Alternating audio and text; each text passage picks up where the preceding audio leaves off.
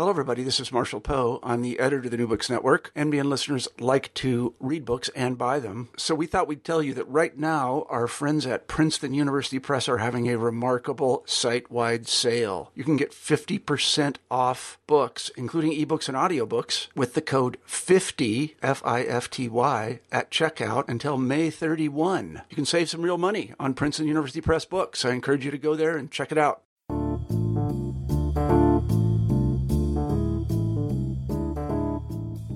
Hello and welcome to New Books in European Studies. I'm Nicholas Walton, and in this programme, we're going to hear from Mark Corner about his book, The European Union An Introduction What Kind of Animal Is It? On the book's cover is his clue to what kind of animal he might think the EU is a quagga, a sort of cross between a horse and a zebra. In other words, not quite one thing and not quite another. So, to explain that and perhaps tell us a little bit about himself and how he came to write the book all the way from Brussels, here's Mark. Hello, Mark. Hello. So, um, can you just introduce yourself and just tell us a little bit about who you are and, and how you came to write it? Yep, um, um, my name's Mark Corner. I'm from the UK, and um, I'm, I'm, married to a, a, Czech woman, and here we are living in Belgium. So, we have experienced quite a few countries and languages between us. And um, I wanted to write an introduction to the to the EU, partly because that's something that I teach about at the university I work in, but also because I'm um, what they call a conferencier, an external speaker for the European Commission, and that essentially means groups of visitors who come to the Commission and who have an explanation of what the Commission is about in 90 minutes with questions and discussion. And they may be Indian diplomats, or they may be sixth formers from Southend sporting UKIP badges, or they may be all sorts of different groups. And the the reason I wrote the book and goodness knows there are quite a lot of introductions to the EU. And I know a lot of people seeing the fact there's another introduction to the EU will go, oh no, not another introduction to the EU. But the reason I think is that I feel that something has to be written that, without being simplistic, is clear and is straightforward and is practical and doesn't spend all its time talking about how many commissioners there are and how many commissioners there have been and how many commissioners there might be in the future, but actually tries to talk in practical terms of what the EU does, whether it does it well or badly, just some of the things it does. And there, therefore, I set out to write a book that was different, as you rightly said, a quagga on the front, because I was so tired of all those yellow stars on a blue background. It seems you couldn't actually write a book about the EU without the cover having to have yellow stars on a blue background. And a quagga because that's um, actually that isn't animal. Funnily enough, it's a it's a word that I discovered when I was a child playing Scrabble, um, and um, it's an animal that is extinct but lived in the 19th century in South Africa. It's probably hunted to death by all my ancestors. And it's half zebra, half horse. And when you look at it, you think, what an odd creature. It should make its mind up. It should go with the stripes, or it should go with the haunch and tail and be a horse. It should, it, and um, I think that's often how debates about the EU go. That they think it's something that needs to change from what it is to something more comprehensible or natural or more like other things.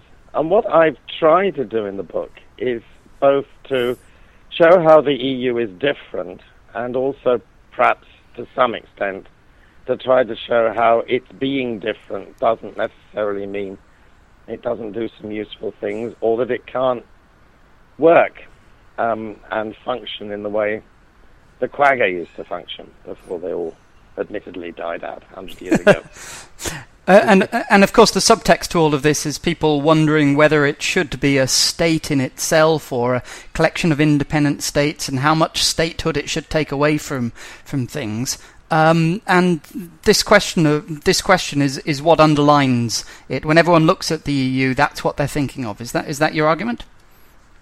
Yes, I think that's right. I think the, the EU can easily become a kind of candle burning at two ends. At, at one end you've got the okay, say it's the, the kind of um, if you like the kind of Eurosceptic approach where 28 nations sharing sovereignty, even partially, is like 28 people stuck in a lift, and you know the the air is getting rather stifling, and someone's fainted, and someone says, "I wish I was dead," and someone else says, "I wish you were dead," and then suddenly there's a sound of a pneumatic drill, and the the door flies open and there's a sort of smiling Mr. Farage to let everyone out, and they go back to having the sort of natural space from their neighbours that everybody wants, and that approach is at one end, and perhaps that's in a way the one that people are familiar with or more familiar with that it that it should um, that it compromises national sovereignty, but at the other end why I call it a candle burning both ends is that there's also a group which, in my view, is is also a mistake and which sees in in the European Union the kind of birth pangs of a new superstate. That that this is like the way Italy was built in the 19th century by putting together, you know, Sicily and Piedmont, or how um, Germany was put together in the later 19th century. The, the, the seven treaties are like the seven birth pangs before a new a new state is born. And in my view, that is also mistaken. But these these two views, in some ways, they're rather alike, because for both of them, a, a state in separation from all other states is the only thing that they, they see making sense. The, the idea that there should be any sort of close relationship involved in a partial sharing of sovereignty is is unacceptable to both sides. So the Eurosceptics want 28 states that are all separate from one another, and at the other end, people who you might call federalists, although that's a very dodgy word and can mean several things, but they think that you're building one state which will then march around the world and be so probably rather aggressive with other super states like Russia or China or the United States. But that again is simply the same old system. You're just building one other big state separated from all the other states. And what I try to say about the EU is that that what you've got is something in the middle, that states keep their identity. They don't turn into regions of a big superstate when they're in the relationship they are in the EU, but they're sufficiently bound together that the sort of conflicts and, and warfare, indeed, that have happened in much of Europe's history become less likely. You can never make it impossible, and Europe has had wars since the Second World War, but still, you can make it much less li- likely. And that, that's basically the argument. Um, but like anyone who says there's a problem at this end and there's a problem at that end, you've always got to make sure that you make the sort of middle view sound reasonably lively and interesting. Yes, I, I, I, completely and utterly agree with that. But at the same time, there is a, a problem with that argument in that uh, people do like to see the direction of travel, and that's especially been highlighted, for instance, with the uh, with the Big Bang expansion back in 2004 uh, where where it, it took in uh, 10 countries and then subsequently two and then another one, Croatia, just very recently. And that changed the whole nature of what, what it was, what it could be, and where things were going. And then, of course, the, the even more recently than that, we've had the European uh, financial crisis and its impact upon one of the great European projects, the euro, which which I think among elites, politicians, voting publics everyone uh, has has begged the question: what exactly is it for, and where is it going? And it's always, uh, I mean, I, I understand your argument, and, and I agree with a lot of it, but I can also understand the counter argument where people actually sort of demand a little bit more than just say, well, it's it's it's it's a way of doing things that does this and this and this and has this kind of output. uh, and and look to something a little bit more defined? Yeah, I, I think I think um, that there has to be a lot of of uh, practical talk about about what it actually about what it actually does. Um, and I, I mean, to take the, really, there's a couple of points in in what you say. The, the 2004 Big Bang. You're right. It was a Big Bang. It was a it was a it was a one-off, of course. Normally, expansion has been in ones and twos and threes, right back from when the UK joined as one of three, and then Greece was a one, and Spain and Portugal was a two, and then mm-hmm. Austria, Sweden, and Finland as a three. And then there was this big bang of many of the countries that had been under communism after the end of the, the, the, the Iron Curtain was removed, and that will never happen again. I mean, since then there's been a, a two, as you rightly say, 2007, one in 2013, and uh, the president designate Juncker said there'll be no further expansion in the next five years, and further enlargement will be in ones and twos. So I think that big bang, which did rather shake the system, was a one-off. But the the the, the further point, so I probably should say that one important thing is that one should always remember that it's um it's a voluntary arrangement. Mm-hmm. This isn't like building up the United States where you end up with a position there's no right of secession, and the most the most costly war in terms of human life that the United States has fought is against itself to prevent 13 states seceding. This is a this is a, a, a situation where it can grow or it can shrink, or it can be like a revolving door with one coming and one going. And of course, we know there may be a, a referendum in um, the UK in 2017, but of course there was a referendum back in 1975 about whether we should stay in the the EEC. We were the one country that didn't actually have a referendum about joining. Mm-hmm. So it's understood within the EU that you can leave and it can get smaller, but it can also get larger. But I agree that Big Bang was a a big shake-up. And then, sorry, the second point, which is very, very important, about the euro crisis, and that does rightly lead people to say, you know, almost, which reminds me of that Monty Python sketch, what have the Romans ever done for us? But that, that you know, we're in this very difficult financial situation, so we want to know in practical terms what being in the European Union can actually do to help.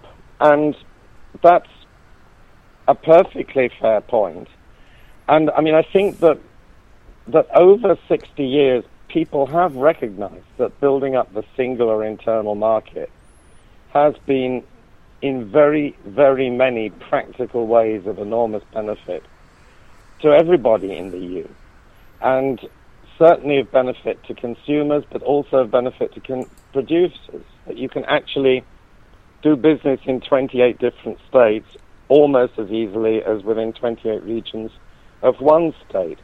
But of course, when you've got a world financial crisis, however beneficial that might have been, it seems as if talking about the economic benefits is you know, rather ridiculous at a time when you've got huge problems of unemployment and huge problems of threatened deflation and a continuing euro crisis. I mean, depending which economist you listen to, but this is, this is either the beginning of recovery or the eye of the storm. So I, I agree.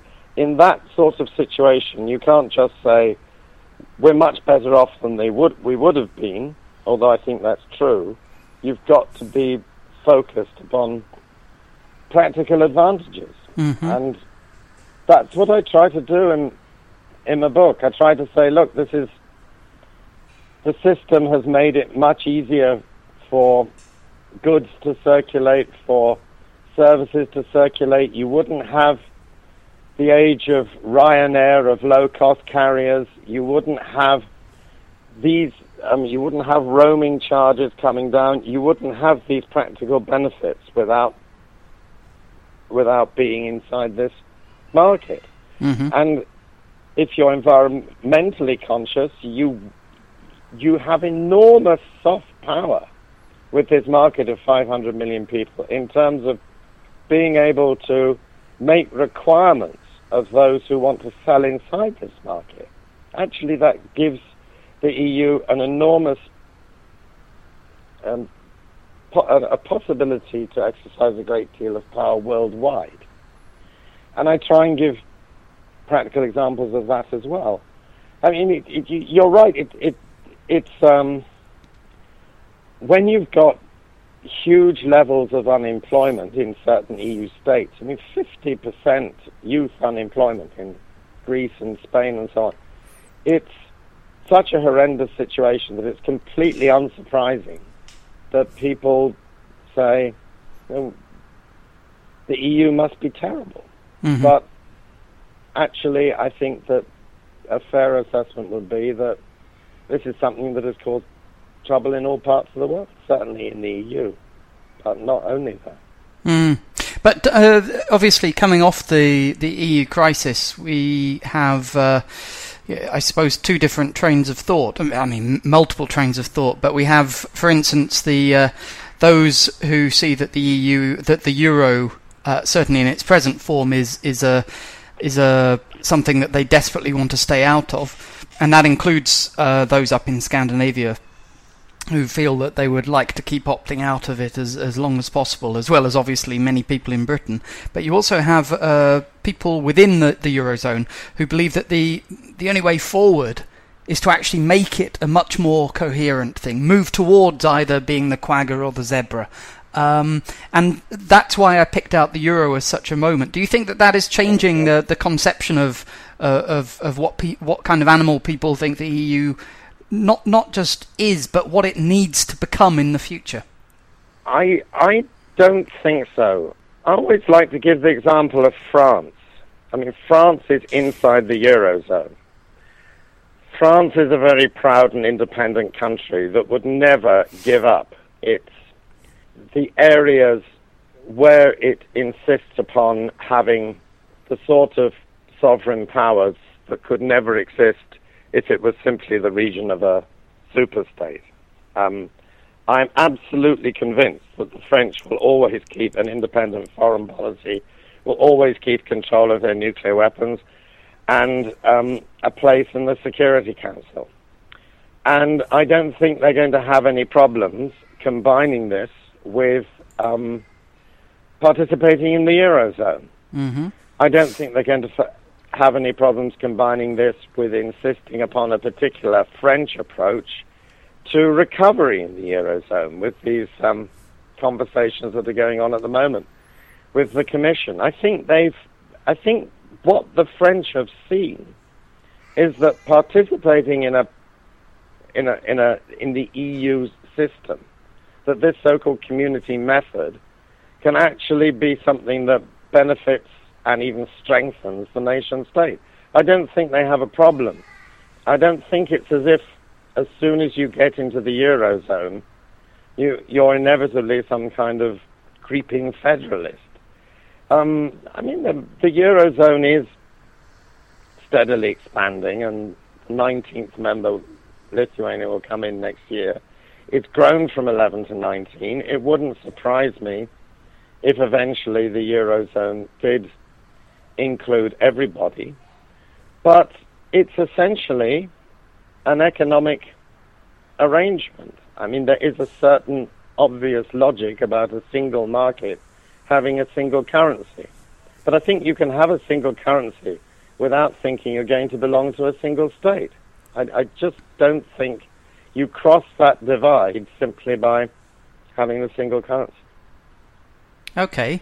Um, the uh, this takes us back to uh, another question I was going to ask, but I, I, wondered whether we should stick with the euro for a second.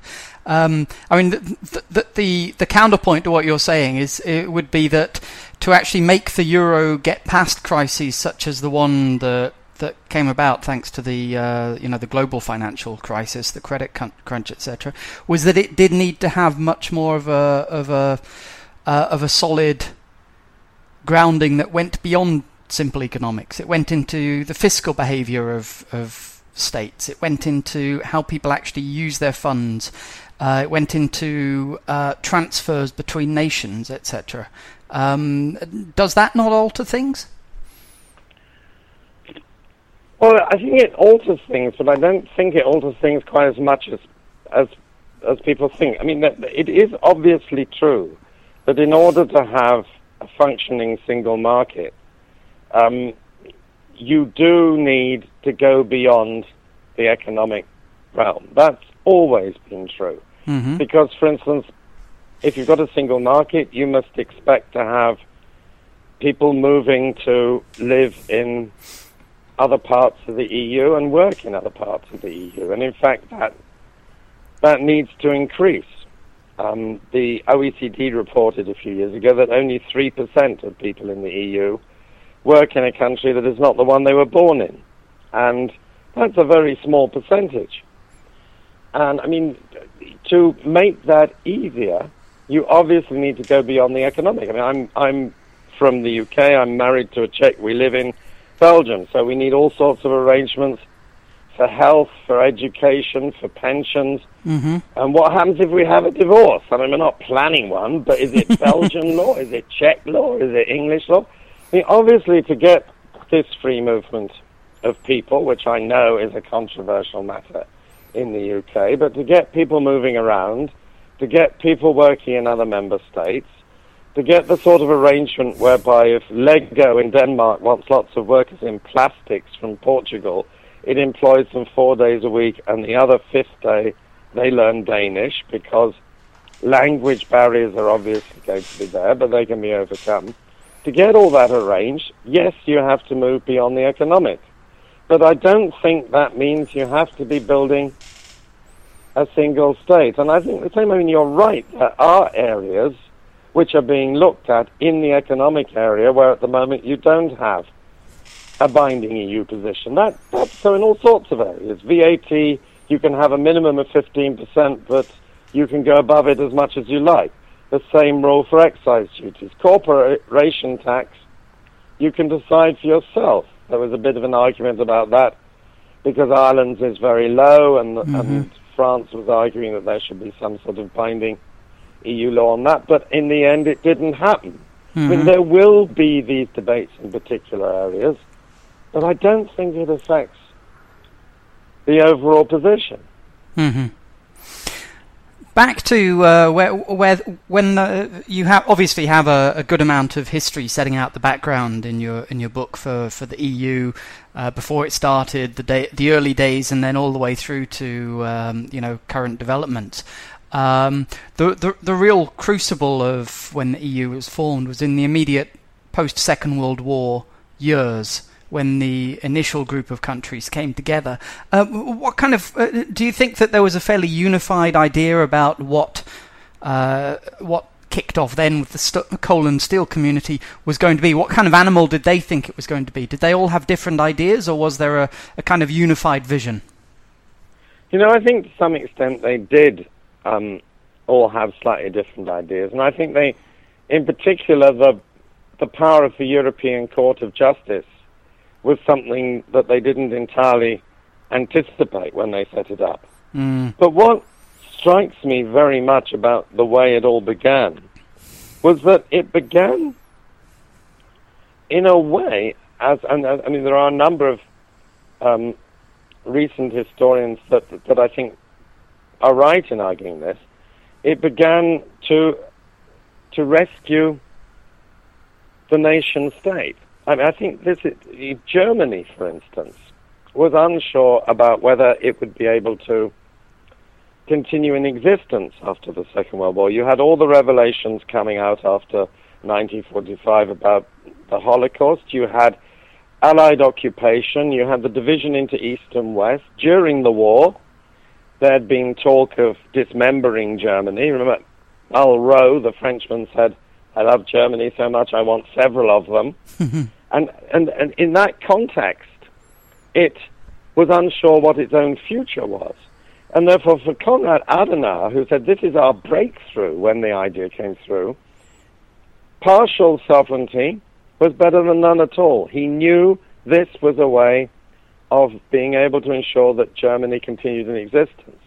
For France, I think it's more complicated, but for France, it knew that its own recovery and its own entry, which, I mean, for, since the end of the Napoleonic Wars, France had been falling behind. And the sort of industrial recovery that, that um, de Gaulle was so desperate to see happen in France could only come from access to German coal.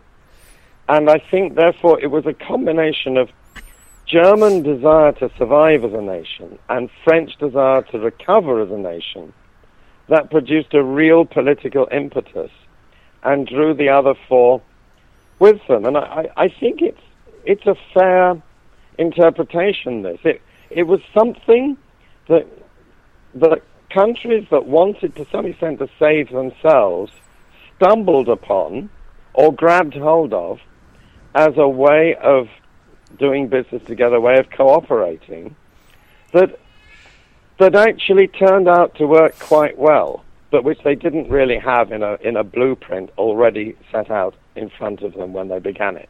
In fact, you, you, you, uh, sorry, I was going to say that you, you use that lovely quote about the EU being one of those things that works in practice but not in theory, and you're saying that that's, that that idea is traceable to those very early days. I think I think it is. I mean, sometimes I, am not. It isn't a wonderful. Sometimes it doesn't work in practice, but um, I think it's some. I, I, I think the, the point of that quote really is that it's not something that Tons of people sat down, wrote out the theory, understood that it was going to work perfectly, and then translated into practice. It's something that turned out to work well in practice, and because it turned out to work well in practice, it drew countries like the UK to take the idea seriously and eventually to apply to join. And unfortunately, the application was delayed 10 years by by de Gaulle. Otherwise, I think it would have been a lot better. Mm. Um, I think there's quite a few people here who believe that. Um, w- one one question following on from all of this. Obviously, at the heart of it, you had the uh, um, Monnet and his way of doing things set the tone for the way that the EU went around uh, it, it, its activities. Uh, did this not set a, a, a kind of theory uh, up so that while everything else looked as though it was just, you know, as you, as we've said, a, a, kind of pragmatic solution to countries coming together, at its core there was a theory, um, but it was only uh, held by an elite based in Brussels. Well, I, I, I think that. I don't. I think that there may be some truth in the idea that Monnet went about his work um, right from right from the beginning. Monnet was essentially the supreme networker. I mean, if you read his biography, it's, it's I mean, he, he knew everybody. He he during the Second World War, he knew Roosevelt well. He he knew he knew Churchill well. Churchill got him a, a, a British passport so he could go to America. He, he he was very very good at networking, not only with politicians but with officials. And sometimes he preferred working with the officials because they stayed in place. And the policy, I mean, there was like 19 presidents of France in 10 years after the Second World War. You could have much more influence if you got to influence the, the permanent officials. Mm-hmm. So, I mean, it's it's true that that was the way he worked, rather than, if you like, setting up some sort of mass movement to push for this. And I think that could lead to potential problems. And what I think has helped to balance it as the EU has developed is the increasing power of the parliament. I mean, the, originally there was only national assemblies, a national a national assembly, and that was essentially delegates from the various European parliaments. So, so many people from the French parliament, so many people from the German parliament. Once you had direct, direct elections to a European parliament, which was not envisaged by Monnet, in 1979 that began, you had a steady increase in the power of that parliament. And I think that it is begun, beginning to be taken much more seriously and to have much more effect as a representative of popular opinion. I mean, you know, I'm sure that does mean there are a lot of Eurosceptic people inside it. Even the Eurosceptics, or even those who think it shouldn't exist, Mm-hmm. seem to think it's worthwhile working inside it and trying to change things. And it's steadily increased its power. There's nothing where the Commission can propose a new law now where the, where the Parliament doesn't have the power to say yes or no to it or to amend it. Even something like the, the budget is um, the seven year budget when all the heads of state came in last year and argued about what the EU budget should be. The Parliament can vote on that now.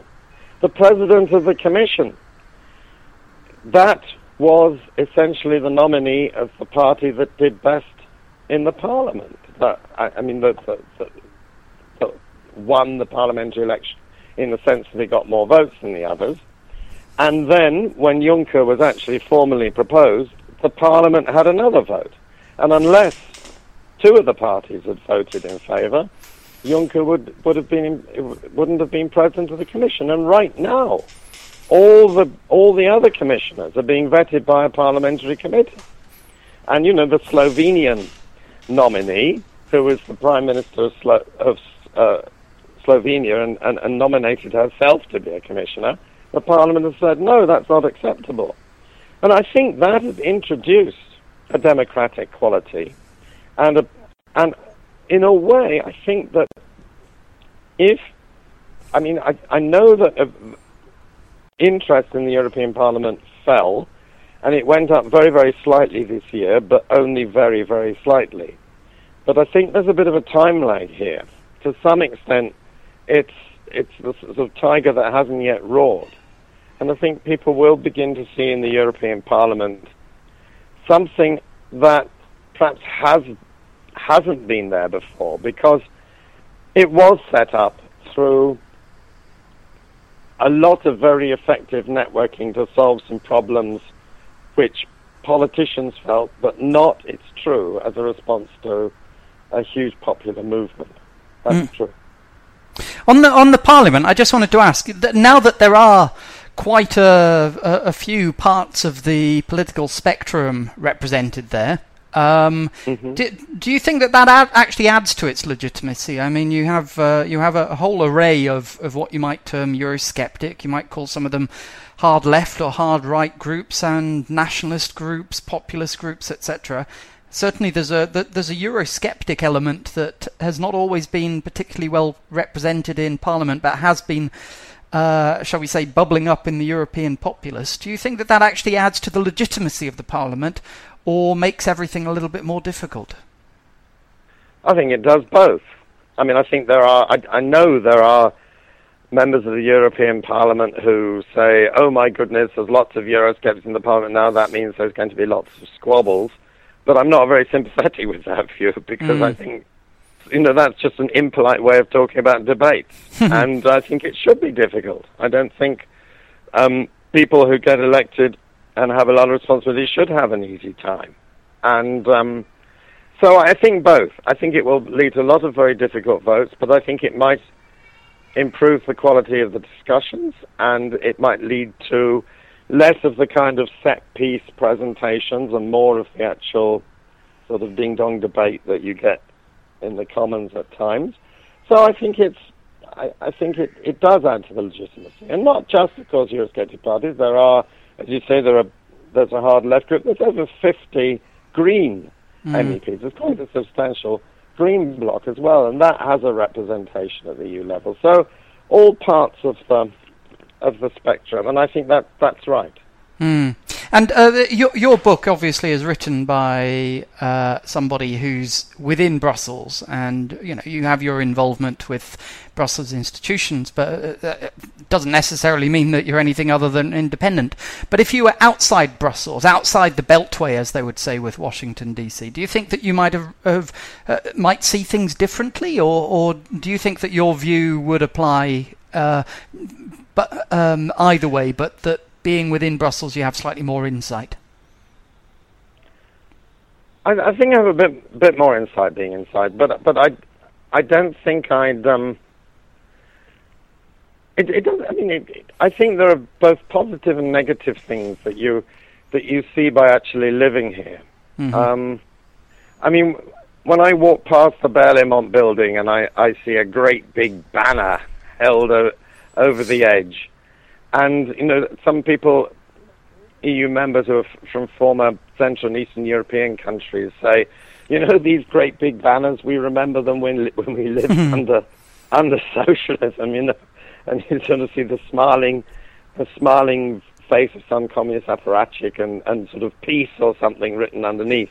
And I, I mean, I can see that there's some, but at the same time, when you actually try and get involved in the nitty gritty of policy, then I think you do see that there are certain very, very practical ways in which it can help to have 28 nations working this way. And that's what I try to do in my book. I talk about an EU naval force. It's not going to save the world, but it has helped in the Gulf of Aden, and it's something practical. I talk about the, the attempt to control vehicle emissions, which has made for lower carbon dioxide emissions.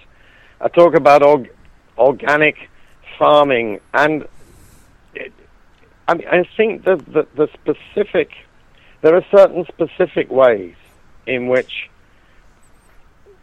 being in Brussels has helped. At the same time, Monnet himself always wanted to have an equivalent of Washington, D.C. He wanted a headquarters of the EU that wasn't in any particular member state. And I feel a bit of sympathy with that because you have all this quarrels about whether the parliament should meet in Strasbourg or Brussels and will the French be upset if it's not in Strasbourg and blah blah. And I think in some ways it would be better to have all the institutions in one place, which wasn't a particular a particular member state. Mm. But still, being in Brussels, where most of the institutions are, I mean, I think I think it does it, it does give a certain insight, but you know, there are no no particular. I wouldn't say I had inside knowledge or anything like that. Mm. I just happened to be living and working here.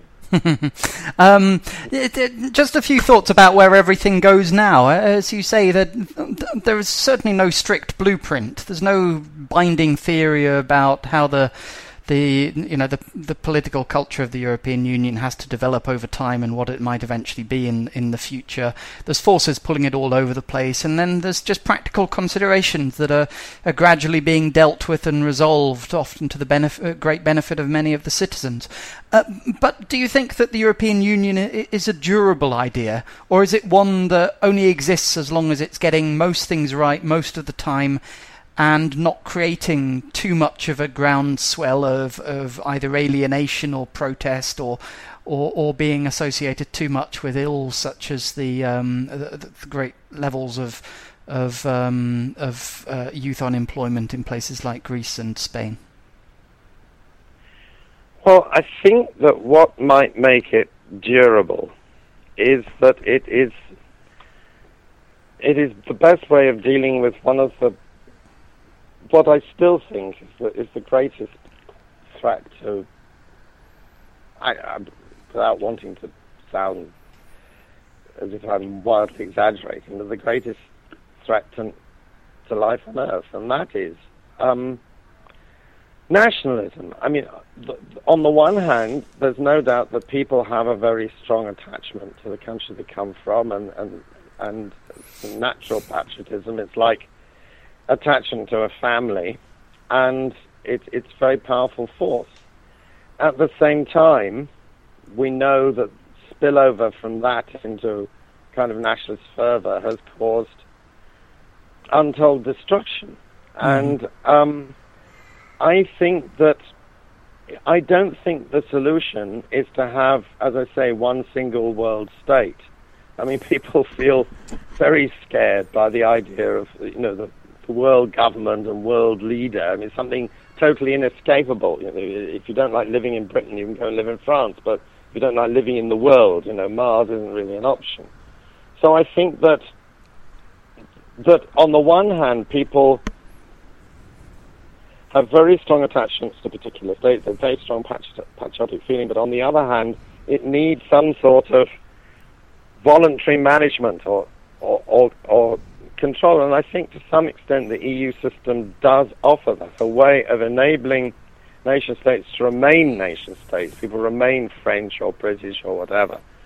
But at the same time, to be sufficiently bound together that they don't have the reasons for conflict they used to have. If that model works in Europe, then it is a model that indeed could possibly work elsewhere. And insofar as there is still there are still huge, huge problems. I would say more than anything else, the, the threat to world security lay in an excess of nationalism, and I, I don't think that the answer. I, I think perhaps the EU system can fit into that. If it if it can, then I think it does have a significant future, whatever the problems of the euro crisis. Mm. That's a good way to end it. Um, the uh, final question I was just going to throw at you, just completely out of the blue, is is far less serious than all of that, and that is across the across the 28 nations that make up the European Union at the minute. What what's your favourite place? What's your favourite place? Could be a city, a county, a, a, an area, or, or whatever. No, it'd have to be Prague. Prague. Be Prague.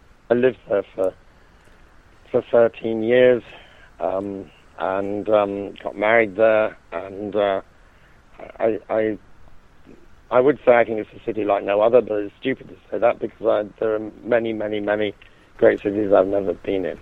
But um, I think Prague.